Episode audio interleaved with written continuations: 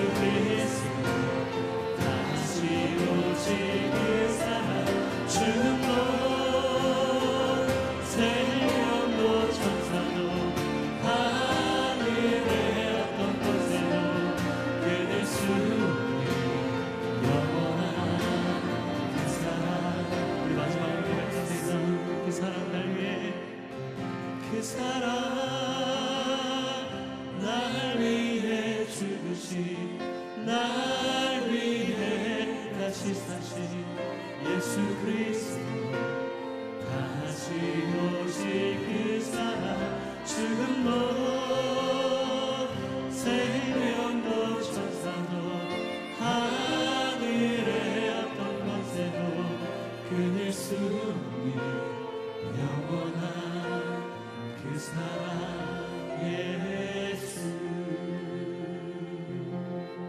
시간 예배를 위해서 또 선포될 말씀을 위해서 함께 기도하며 나아가시겠습니다.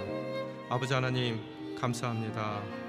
오늘도 주님께서 우리의 삶 가운데 또 다른 날을 더해 주시고 이 새날의 가장 첫 시간 주님께서 주님의 전으로 우리의 발걸음을 옮겨 주심에 감사드립니다. 주님 오늘 주님의 선포될 그 말씀 간절한 마음으로 또 사모하는 마음으로 이 자리에 모였습니다. 저희의 마음을 준비하여 주시고 또 말씀을 붙드신 이상준 목사님 성령의 능력으로 붙잡아 주이사 그 입술을 선- 통해서 선포되는 하나님의 말씀 저희 삶 가운데 기준이 될 수 있는 바로 그 주님의 말씀으로 여기고 우리 삶 가운데 실천하며 우리 삶 가운데 주님만을 묵상하며 나아갈 수 있는 아름다운 주님의 자녀들이 될 수 있게 도와주시옵소서. 아버지 하나님 감사합니다. 오늘도 우리 인생 가운데 또 다른 날을 허락하신 주님을 바라봅니다. 이 허락된 이 하루의 선하신 뜻을 밝히 깨닫기를 원합니다. 말씀을 사모하며 이 자리에 나온 주님의 자녀들 삶 가운데 말씀의 은혜를 더딥혀 주시옵소서.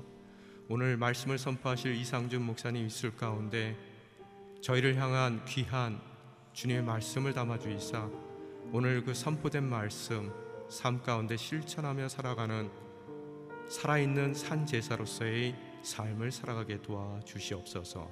이 모든 말씀 우리 주 예수 그리스도 이름으로 기도드리옵나이다. 아멘.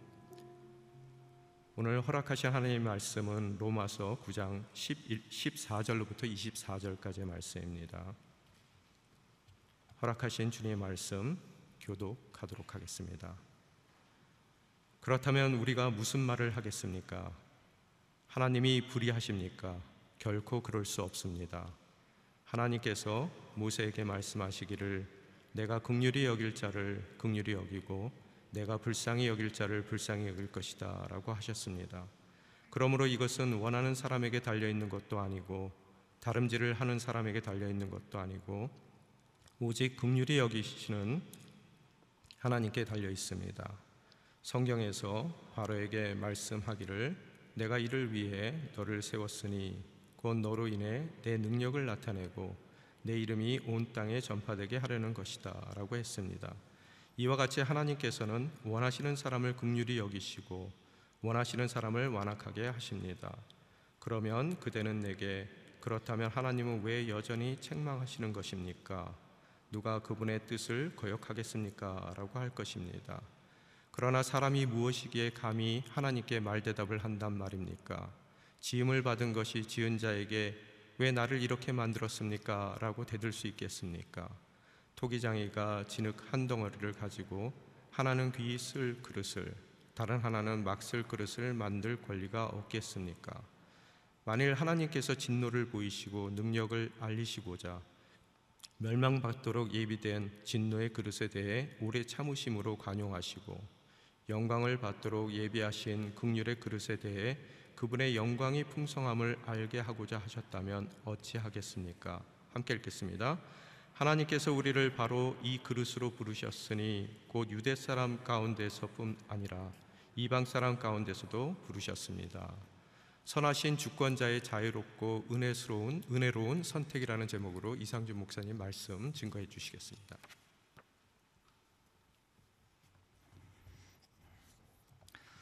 할렐루야. 아, 오늘 하루도 말씀으로 성령으로 충만한 하루가 되시기를 축복합니다. 어, 하나님의 주권에 대해서 오늘 말씀을 어, 다루고 있는데요. 어제 말씀은 구원은 혈통으로 보장되는 것이 아니다. 어, 구원은 하나님의 주권적인 은혜이고 섭니다라는 어, 이야기를 했습니다. 그리고 오늘 이어받아서 하나님의 주권적인 그 섭리에 대한 이야기를 조금 더 자세히 하고 있는데요. 사실 하나님의 주권이 어떻게 보면 현대 크리스찬들에게는 가장 이해하기 어려운 주제가 되지 않았나 그런 생각을 합니다. 자, 14절 말씀 한번 같이 읽어보겠습니다. 그렇다면 우리가 무슨 말을 하겠습니까? 하나님이 불의하십니까? 결코 그럴 수 없습니다. 자, 하나님께서 하나님의 뜻대로만 다 하신다면 그러면 하나님이 책임이 있는 것 아니냐? 하나님이 불의하신 것 아니냐라는 반문을 던질 수 있다는 거죠. 어, 우리가 이제 성경에서는 하나님의 뜻대로라고 이야기하는데 신약 뭐 서신서에 굉장히 많이 나오는 편에 하나님의 기뻐하시는 뜻대로 어, 뜻을 따라 이렇게 표현합니다. 그러면 이제 반대편에 있는 사람 입장에서는 어, 다 하나님 마음대로 하는 거면 그 하나님이 책임지시라 이렇게 얘기하고 싶은 거죠. 최근에 한 성도님이 사춘기 딸이 뭐 다 마음에 안 드는 거예요. 뭐. 학교도 마음에 안 들고 부모도 마음에 안 들고 하나님도 마음에 안 들고 다 마음에 안 드는 거예요. 어, 그러니까 뭐 결국에는 우리한테 기도하라 그러고 예배드리라 그러는데 다 하나님 뜻대로 할 거 아니냐. 어, 그런 식의 이제 반응을 계속해서 보인다. 어, 떻게 해야 되느냐 걱정을 하시더라고요. 어, 어떻게 보면 이 권위에 대한 상처와 불신 이것이 뭐 사춘기 자녀뿐만 아니라 이 시대적인 특징이 되지 않았는가. 권위에 대한 상처와 불신.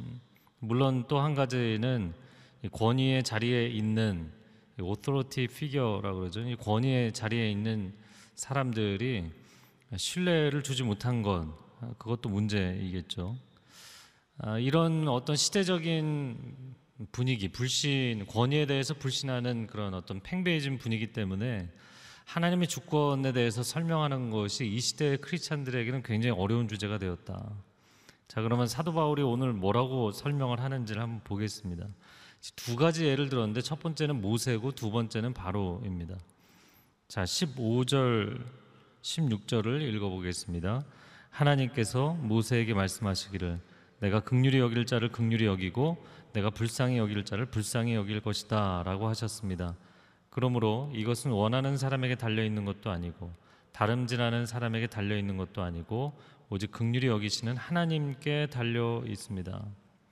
자, 15절과 16절 딱 두 절만 보면 어떤가요? 우리 마음 가운데 어, 진짜 하나님 맘대로 하시겠다는 소리구나. 이런 뭐 억한 심정이 들 수도 있을 것 같아요.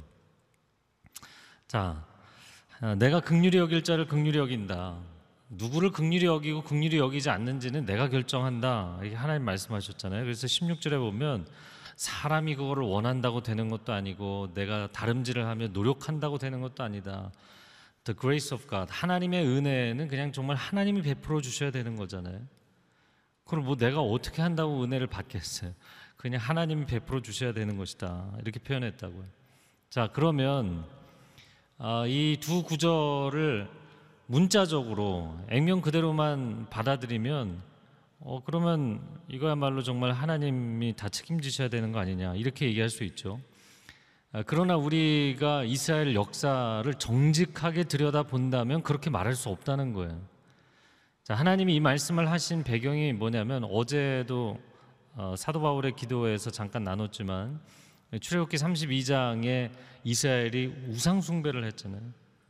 하나님의 임재가 충만한 시내산 바로 앞에서 금송아지 우상을 세워놓고 난잡한 아, 파티를 벌였잖아요.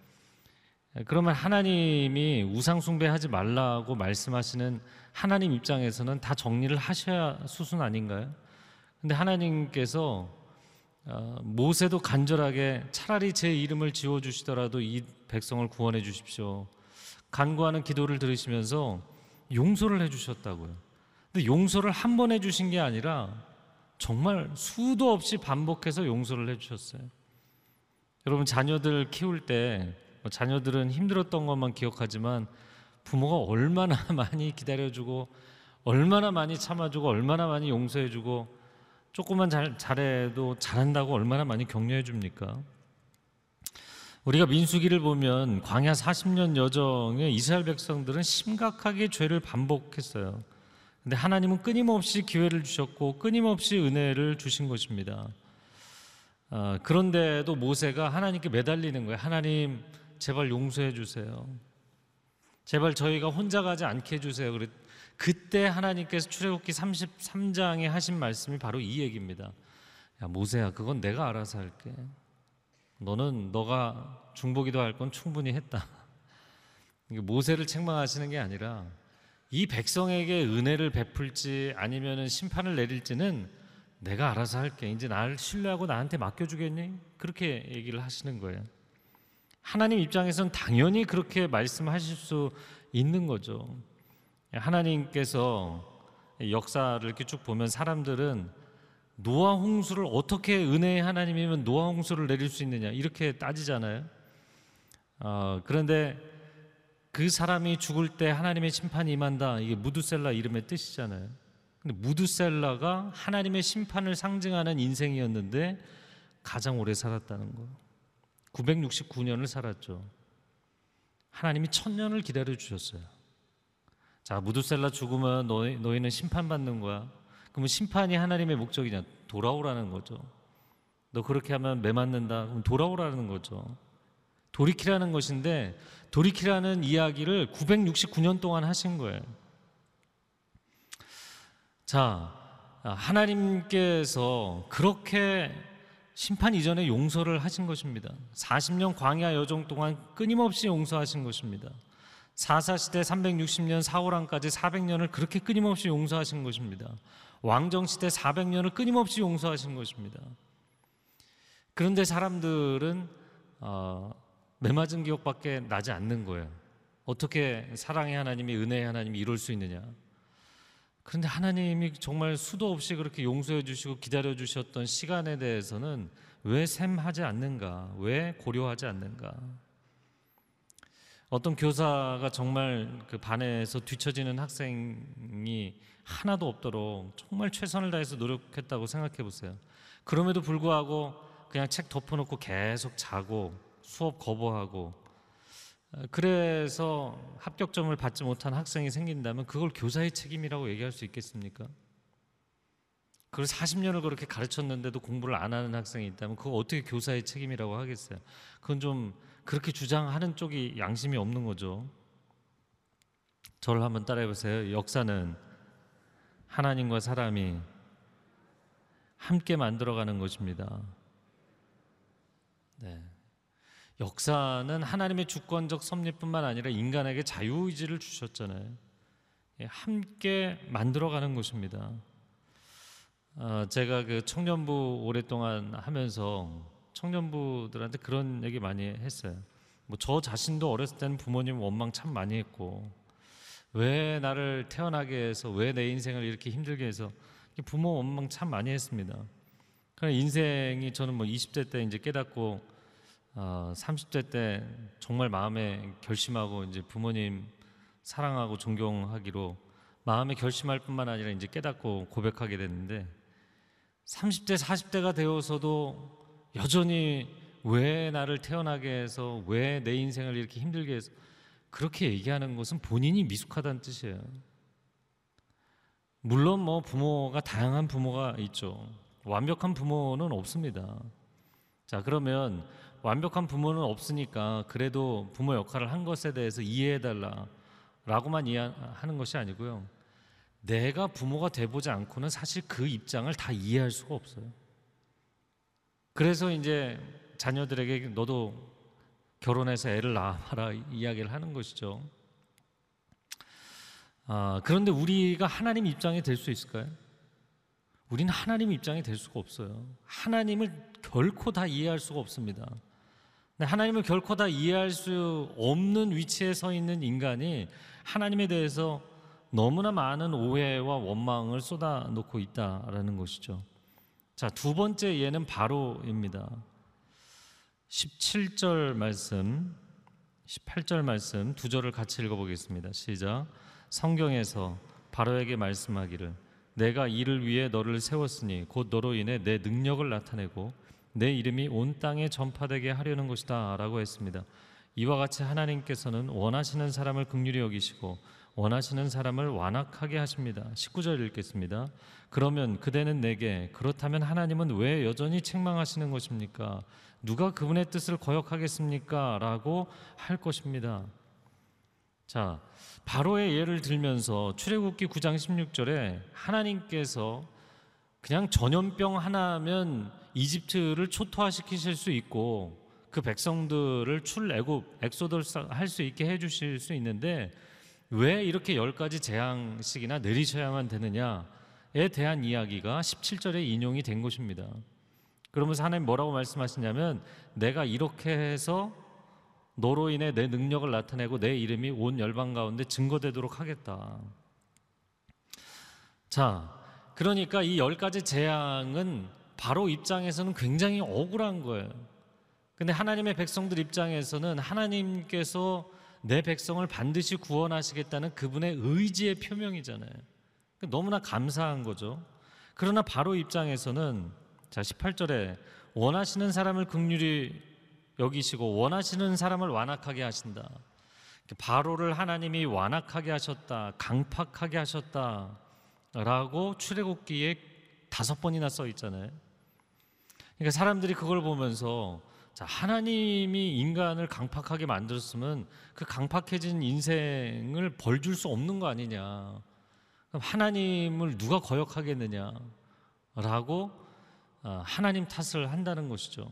그래서 제가 성경 통독하면서 어, 좀 사람들의 오해를 바로잡았던 것이 출애굽기에서 그래서 전부 다 카운팅을 해봤어요. 하나님이 그를 완악하게 만드셨다. 이게 총 다섯 번 나오고요. 바로가 스스로 강팍해서 고집을 피우고 불순종했다. 이게 다섯 번 나옵니다. 인간의 자유의지가 없는 게 아닙니다. 그러니까 바로가 너무나 선하고 착한데 하나님이 악한 일을 하도록 시킨 게 아니라는 거예요.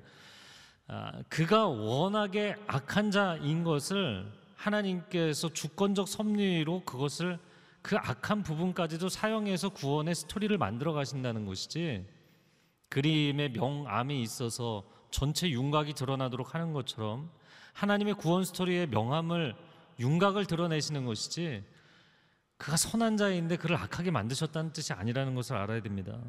자, 여기까지가 제 설명입니다. 자, 그런데 사도 바울은 20절 이하에 또 다른 뉘앙스와 또 다른 톤앤 매너의 설명을 하고 있어요. 저는 이 사도 바울의 20절 이하의 설명을 보면서 두 가지 감정을 느꼈는데 첫 번째는 실망스럽다. 두 번째는 역시 사도 바울이구나. 두 가지 생각을 했어요. 첫 번째 왜 실망스러웠냐면 현대 크리스찬들이 원하는 만큼 논리적 설명을 하고 있지 않기 때문이에요. 두 번째는 왜 역시 사도 바울이라고 생각했냐면 성경의 맥과 동일한 이야기를 하고 있기 때문입니다. 자, 그러면 무슨 이야기를 하고 있는가? 20절 말씀 20절, 아, 21절을 읽어보겠습니다. 시작. 그러나 사람이 무엇이기에 감히 하나님께 말대답을 한단 말입니까? 지음을 받은 것이 지은 자에게 왜 나를 이렇게 만들었습니까? 라고 대들 수 있겠습니까? 토기장이가 진흙 한 덩어리를 가지고 하나는 귀쓸 그릇을 다른 하나는 막 쓸 그릇을 만들 권리가 없겠습니까? 자, 토기장이와 토기의 관계로 놓고 보면 이건 너무나 당연한 얘기죠. 그러니까 뭐 토기장이가 아, 옹기를 만들고 토기를 만들고 하면서 불 속에 넣어서 부- 어, 구워내지만 본인이 원하는 작품이 나오지 않으면 뭐 녹로 위에서든 아니면 구워낸 어, 그릇이든 언제든지 부시는 거죠. 사실은 굉장히 주저함 없이 부십니다. 그럼 하나님께서 과연 토기장이처럼 그렇게 주저함 없이 부시는가? 사실은 바로도 열 번이나 기회를 주신 거예요. 사람들은 이렇게 dark side 어두운 측면만 보죠. 왜 바로를 열 번이나 힘들게 하시느냐? 이렇게 얘기하지만 사실은 열 번이나 기회를 주신 것이기도 하죠. 학생에게 어, 낙제 점수의 학생에게 열번 시험을 보게 했어요. 아니 나는 어차피 낙제점인데 왜 나를 괴롭히느라고 열 번이나 시험을 보게 하느냐 이렇게 주장할 수도 있지만 열 번이나 그를 구제할 수 있는 기회를 주시는 거죠. 하나님의 주권적 섭리뿐만 아니라 인간에게 자유 의지가 있습니다. 그러므로 하나님께서 사실은 주권적 섭리를 갖고 계시다라는 설명을 하고 있는 것이지만 그 부분을 또한 같이 이해할 필요가 있는 것이죠. 제가 성경의 맥락과 동일하다라고 이야기를 하는 것은 이사야서를 비롯해서 이사야 29장, 30장 토기장이 비유가 끊임없이 나옵니다. 선지서에. 하나님의 주권적 영역이라는 거예요. 욥기도 마찬가지죠. 욥이 고난 가운데 굉장히 많이 부르짖고 질문했는데 결국에 하나님이 한마디도 대답해 주신 게 없어요. 욥기 38장부터 41장까지 하나님이 나타나셔서 너가 내가 역사를 경영하고 세상을 경영하는 것을 이해하느냐? 너가 어떻게 나를 다 이해할 수 있느냐? 이 얘기만 계속하셨어요. 네장 동안. 그런데 욥이 하나님의 그 말씀을 듣고 회개했다 이렇게 되어 있습니다. 내가 스스로 알 수 없는 것을 하나님 앞에 주장했습니다. 그런 이야기를 하는 거죠. 즉 하나님은 절대자이시다라는 거예요. 하나님은 절대자이시다. 저를 한번 따라해보세요. 하나님은 절대자이십니다. 근데 이제 제가 오늘 서두에 이야기한 것처럼 이 현대 크리스천들 또 현대 사상에 깊이 뿌리박고 있는 사람들은 절대자 이 표현 자체가 마음에 안 들 거예요. 왜냐하면 이 시대에는 상대주의 다원주의 시대이기 때문이죠.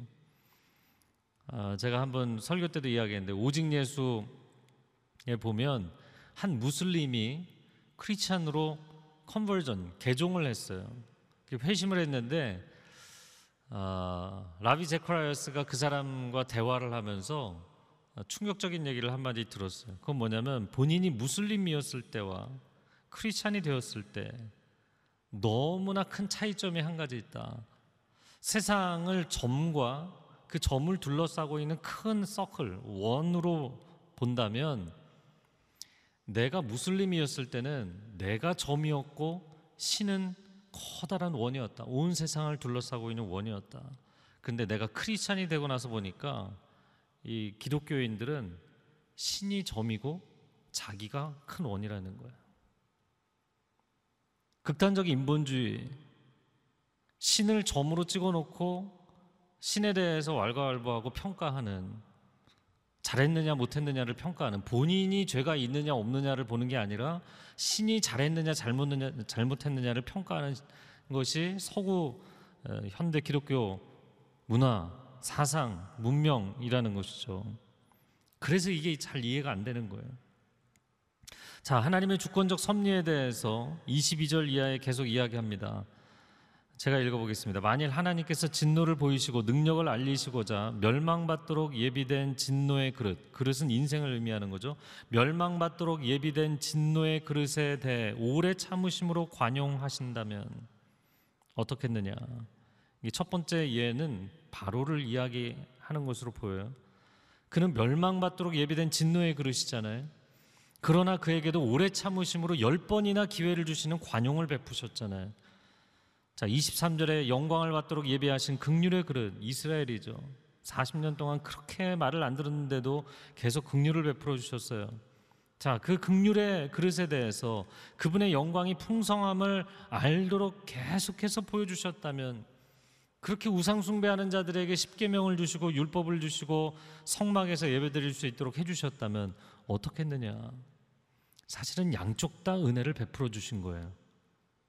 양쪽 다 은혜를 베푸신 것입니다. 물론 결정적인 순간에는 하나님이 심판을 하시고 양당 간의 선악 간의 판단을 하시는 순간이 오게 되지만 그러나 사실 양쪽 다 은혜를 베풀어 주신 거예요.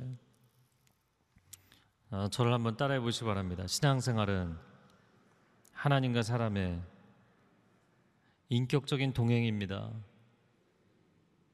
자, 인격적인 동행이라는 것은 상대방을 신뢰하지 못하면 동행할 수 없어요. 물론 뭐 적과의 동침 뭐 이런 표현들을 쓰죠. 적과 동행하는 일들이 있죠. 인격적인 동행이라는 것은 정말 그 인격에 대한 신뢰가 있어야만 함께 가는 것입니다.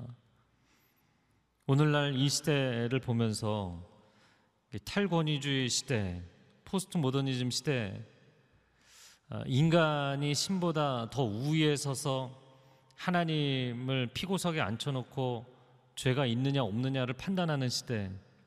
자, 이 탈권위주의 시대가 이제 지나치게 가면 뭐로 가나요? 무정부주의, 에너키즘으로 가는 거죠. 그러니까 서구 사회를 보면서 제가 이것도 새벽에 한번 나눴었는데 서구 사회를 보면서 어, 근대 시민혁명이 일어나고 프랑스에서 미국에서 또 독립전쟁 이런 과정들을 통하면서 가장 중요하게 여긴 가치가 자유라고요 자유. 자유가 아니면 차라리 우리에게 죽음을 달라. 그래서 자유라는 굉장히 소중한 가치를 얻게 된 것입니다. 근데 문제는 이 극단적인 자유주의, 극단적인 개인주의, 극단적인 상대주의로 가다 보니까 권위를 신뢰하지 않으면 무정부주의로 가는 거예요. 그러니까 오늘날 미국에서도 물론 흑인 인권 문제가 심각하지만 폭동으로 바로 가버리잖아요. 에너키즘으로 가는 겁니다. 자, 권위가 이 시대의 세상의 권위가 다 잘한다는 게 아니에요. 세상의 권위도 문제가 굉장히 많아요. 모범적인 권위를 보여주는 게 중요합니다. 그러나 그 권위에 문제 의식을 갖는다고 해서 폭동을 일으키고 무질서하게 하고 상점을 약탈하고 이게 선한 일이냐? 그 합리화될 수 없는 것이에요. 인간은 끊임없이 이 악함 가운데서 벗어나지를 못하고 있는 거죠. 내 부모를 욕하면서 나도 똑같은 잘못을 저지르고 상사를 욕하면서 똑같은 똑같이 내가 그 다음 내 밑에 있는 사람들에게 안 좋은 일을 하고 이것이 인간의 어리석음이고 악함이고 한계인 것이죠. 그래서 하나님의 선하심과 하나님은 인간 주권, 인간 부모처럼 불완전한 존재가 아니시기 때문에 하나님의 선하심과 하나님의 주권을 신뢰하고 하나님과 인격적인 동행을 하라는 이야기를 하는 것입니다. 이 시간 함께 기도하겠습니다.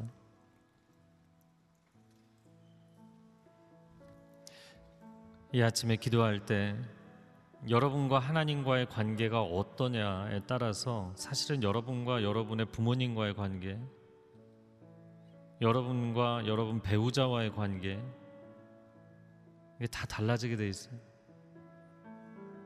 내가 하나님과 관계는 안 좋아도 나머지 관계는 다 좋을 수 있다. 내가 부모님과는 관계가 안 좋아도 내가 다른 관계는 다 괜찮을 수 있다. 여러분 착각하지 마십시오. 여러분의 삶의 모든 가장 중요한 구성 요소가 관계입니다. 인격적 관계. 이 시간 기도할 때 하나님 내 마음 안에 하나님을 신뢰하고 하나님의 선하심을 온전히 의지하며 나아가는 건강한 신앙이 있게 하시고 건강한 영적 관점이 열리게 하여 주시옵소서. 가족과의 관계, 이웃과의 관계, 직장의 동료들과의 관계, 정말 그 관계 가운데 서로가 인격적으로 동행할 수 있는 선한 인생의 공동체들을 세워갈 수 있도록 주님 역사하여 주옵소서. 주여 한번 외치고 통성으로 기도하겠습니다. 주여, 오 사랑하는 주님, 우리가 얼마나 하나님을 원망하고 얼마나 하나님을 불신하는지요.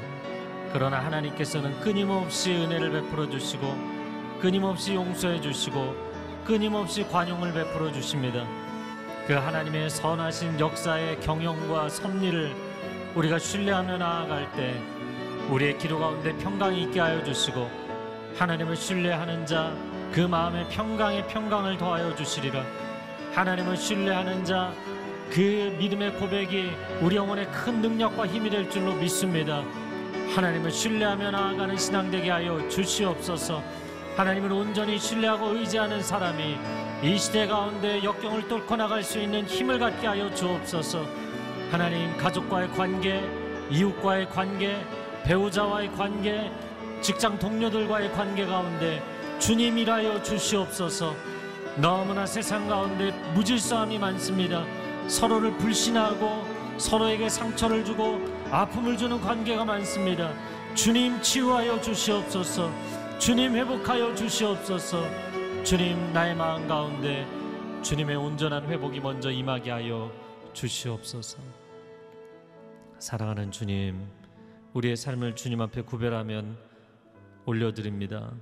극률이 여겨 주시고 하나님 나의 문제는 보지 못하고 계속해서 하나님이 내게 은혜를 허락하지 않으신다고 나의 문제는 보지 않으면서 내 가족들이 내 주변 사람들이 나를 힘들게 한다고 끊임없이 정직하지 않은 관점으로 보고 있다면 하나님 우리의 마음이 기경되고 새로워지게 하여 주시옵소서 내가 하나님 앞에 마음을 새롭게 할 때 하나님을 향한 온전한 신뢰가 회복되고 이웃과의 관계가 회복되고 가족과의 관계가 회복되는 은혜가 있게 하여 주시옵소서.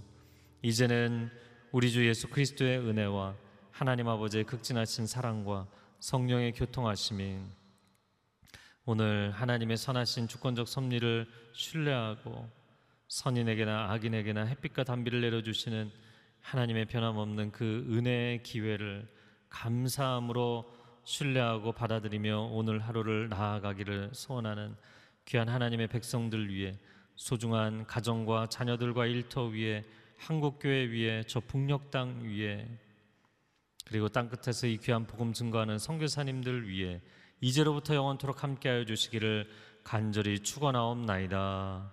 아멘.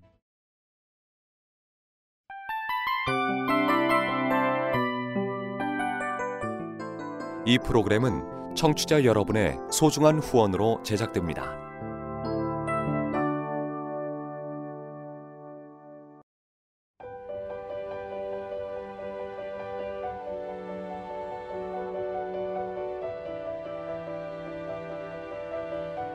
세상에는 수많은 교회들이 있지만 더 깊이 있는 말씀 강해를 찾기 위해 크기로만 교회를 선정하지 않습니다. 보다 좋은 영적 콘텐츠를 더 많이 나누기 위해 방송비를 받지 않습니다. 1년 365일 복음만 전하고 싶어서 우리는 광고를 하지 않습니다. 온누리의 복음을 땅끝까지 CGN TV와 함께 땅끝 선교사가 되주세요.